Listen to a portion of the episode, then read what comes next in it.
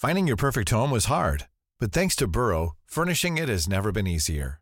Burrow's easy to assemble modular sofas and sectionals are made from premium, durable materials, including stain and scratch resistant fabrics. So they're not just comfortable and stylish, they're built to last. Plus, every single Burrow order ships free right to your door. Right now, get 15% off your first order at burrow.com slash ACAST. That's 15% off at burrow.com slash ACAST. Since 2013, Bombas has donated over 100 million socks, underwear, and t-shirts to those facing homelessness. If we counted those on air, this ad would last over 1,157 days. But if we counted the time it takes to make a donation possible, it would take just a few clicks. Because every time you make a purchase, Bombas donates an item to someone who needs it. Go to bombas.com slash ACAST and use code ACAST for 20% off your first purchase. That's bombas.com slash ACAST, code ACAST.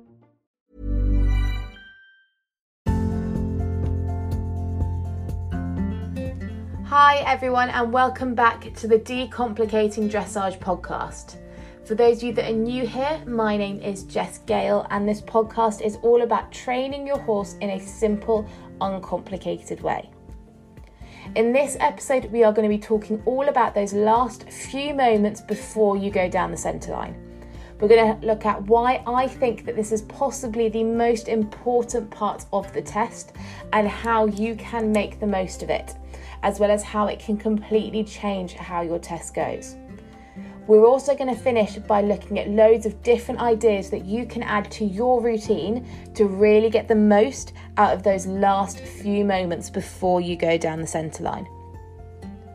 Now, if you enjoy this episode, then please do share it with any family or friends that you think it might help.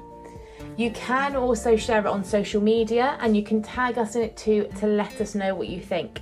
I know some of you have been recently posting on your stories showing kind of where you're listening, and I've been loving those. Some of you are listening whilst out hacking, some of you are listening on the way to work, some whilst mucking out.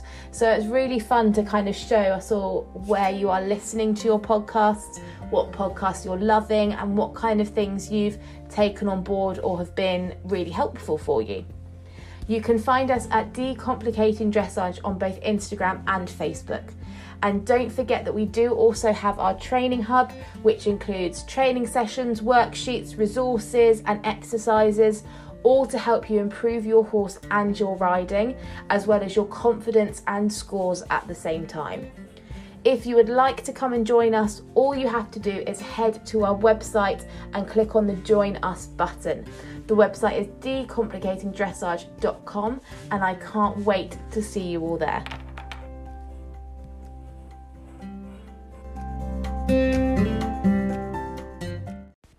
So, before we get started, then, I want you to take yourself back to the last dressage competition you were at. And I want you to think about when you watched some riders compete. Now, how many of those riders did you see trotting around the outside of the arena? The bell rings and they go down the centre line. 80%, maybe, to be honest, even more than that. But I want you to think about what have those riders actually achieved in those last few minutes trotting around the outside of the arena. Have they improved their horse in any way? Have they made the most of those last few minutes they have before they are being judged for every single thing they do? And this is why I wanted to talk about making the most of the outside of the arena. It's the last few moments you have to correct or change anything before you go down that centre line. And this is why that I always say that this is possibly the most important thing you can do before you go down that centre line because it's the last chance you have to change or improve or alter something before you are being judged. Now, when I discuss this with my clients, a lot of them say and are a bit worried about the fact that the judge is watching. And yes, that may be the case, although to be honest, a lot of the time those judges are still going to be writing their comments from the previous horse. But even if they are watching, if your horse is being, let's say, slow and lazy, and then remains slow and lazy in the test, you're going to get marked down for that horse being inactive or lacking impulsion. But if they see your horse is lazy around the outside, and let's say you ride some transitions and you correct that, you are going to be marked up now for having an active and forward going horse. So even though you might be giving your horse a couple of kicks around the outside of the arena and that might not look pretty, actually you will be able to ride a lot more quietly and with a lot more harmony with your horse when you're down that centre line, when you're actually being judged. And the same works for if you've got a hot horse or a horse that's a bit spooky or gets a bit distracted if you can change things or alter things or improve things around the outside of the arena, that's really going to benefit you when you actually go down that centre line. And it might not pay off for the whole time, but you might be able to improve one, two, three, even all the movements by one or two marks, which is going to have a huge impact on that percentage that you get.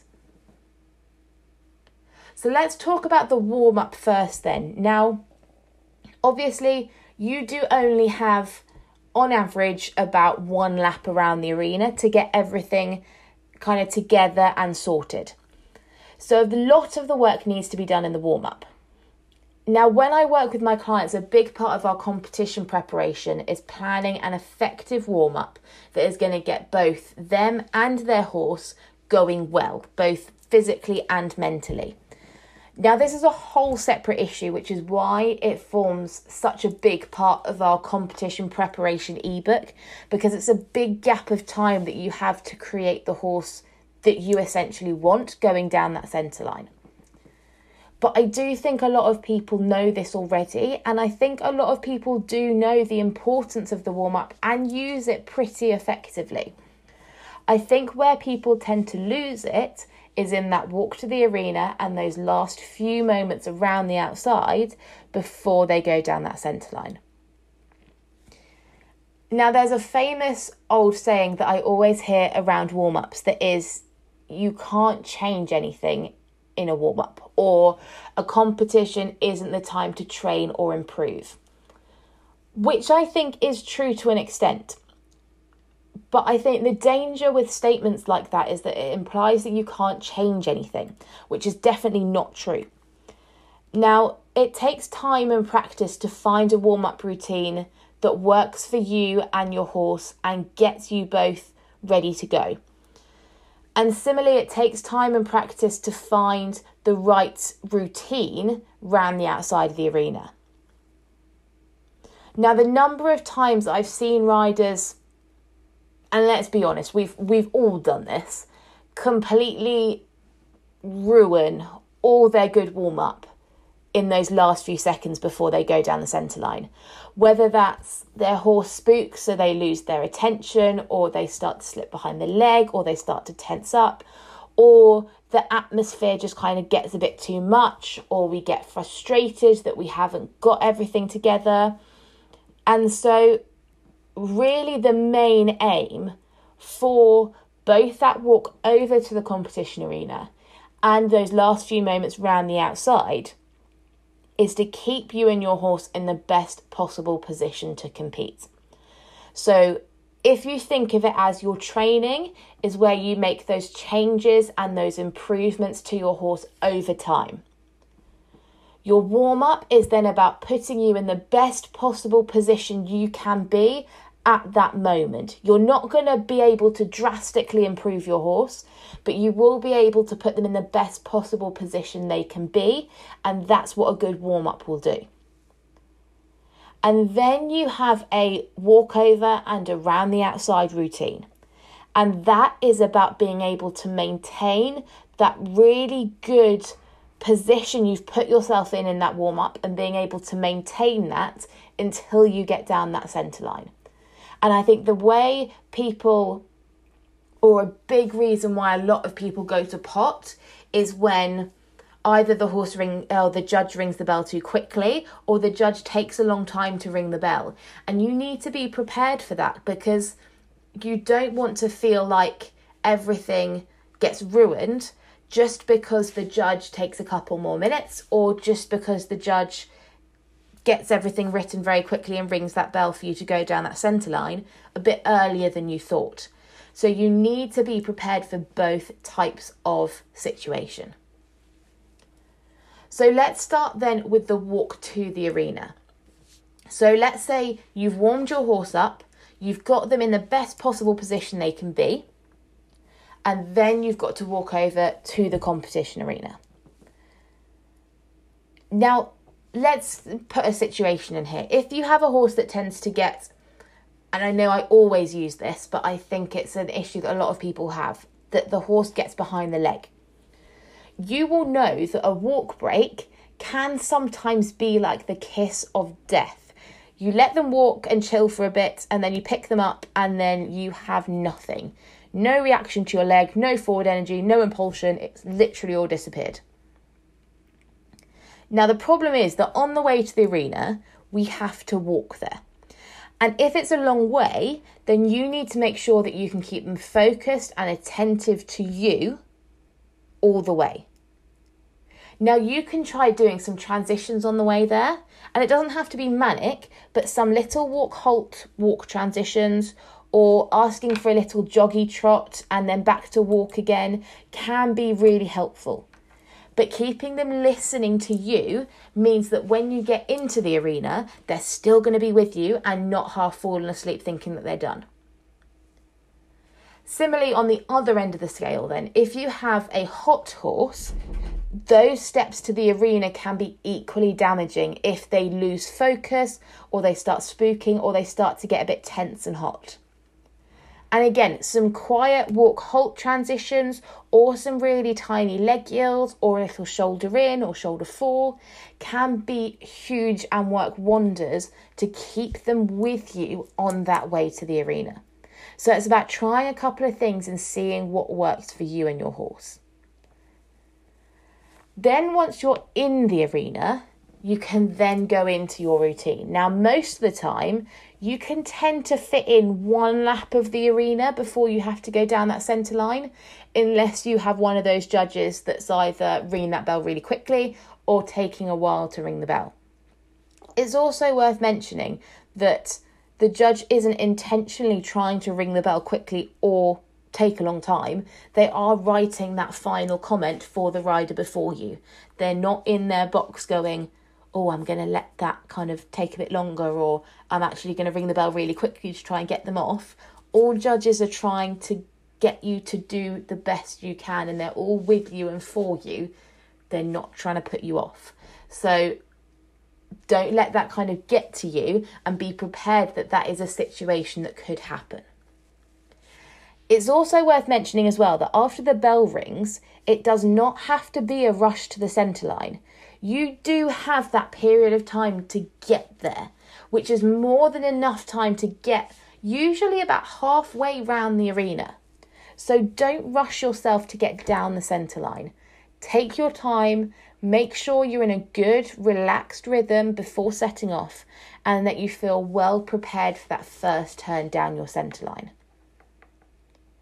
Now, those last few seconds and minutes round the outside, as we've said, is your last opportunity to change, correct, or remind before you are being judged.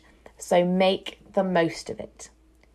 If your horse is behind the leg, don't be afraid to give them a big kick or ride some transitions. And similarly, if your horse gets a bit tense or a bit nervous, don't feel under pressure to trot. You can walk, you can walk on a loose rein. I had one horse that I rode in a stretchy trot, and he was at PSG. And I went into the arena, rode him in a stretchy trot going round the outside, just because it really helped to relax him because we knew we did that stretchy trot at the beginning and end of a session. So he that kind of really helped him to just get into that kind of relaxed state. There's no rules on what you can and can't do around the outside of the arena. As long as you stay on the outside of the arena and you don't cause any damage or harm and you don't run anyone over, then you're good to go. So let's look at some things that we can try around the outside. So I've put together a couple of different ideas that you can try with your horse around the outside of the arena to just really make the most of those last few minutes. Now, every horse is different, so it's worth trying out a couple of different ideas or even putting a few different exercises together. And then you can kind of pick them depending on what your horse is feeling like on the day or how much time you have. Remember, though, it's not about completely transforming your horse. We're not going to make huge, massive changes. If your warm up was rubbish, you're not going to suddenly have the leg. Well, to be fair, you might do, but you're not, it's not going to make, don't expect it to completely transform. Your main aim here is to maintain that really nice way of going and in that best possible situation that you created in the warm up. Now, let's look at then. So we've got five, six actually different ways that we can help. So let's look at a couple of different situations then. So let's say you've got a horse then that gets tense or tight in the neck and the body. Don't be afraid to walk them on a long rein, trot stretch, canter stretch, these types of horses. It's going to encourage them to take the contact down and out and in a longer frame than you need them for the test.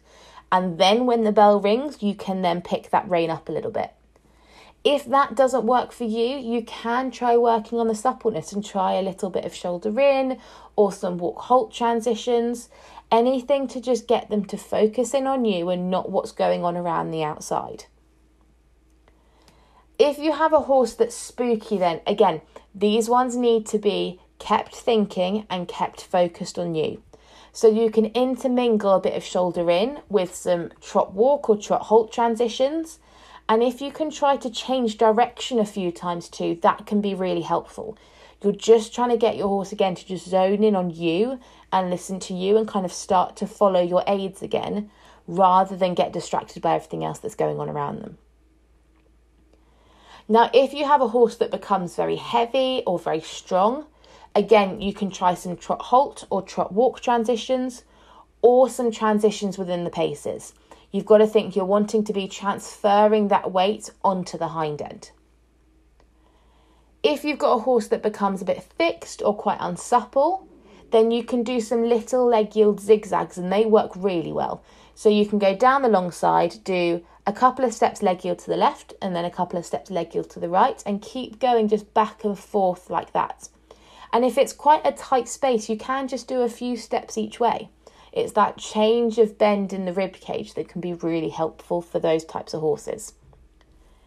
And if you've got a horse that gets behind the leg, again, transitions trot halt, trot walk, trot canter, canter trot, walk canter, canter walk, as many transitions as you can do. And don't be afraid to do a medium canter or a medium trot too anything to get that really quick forward reaction off your leg. Then, if you've got a horse that gets too hot, you can try a combination of things to keep their attention on you, but you've got to take your time. So, you can do leg yields, you can do transitions within the paces, you can do shoulder ins, circles in the corners, anything to be able to get your leg on them without it meaning a huge, massive deal.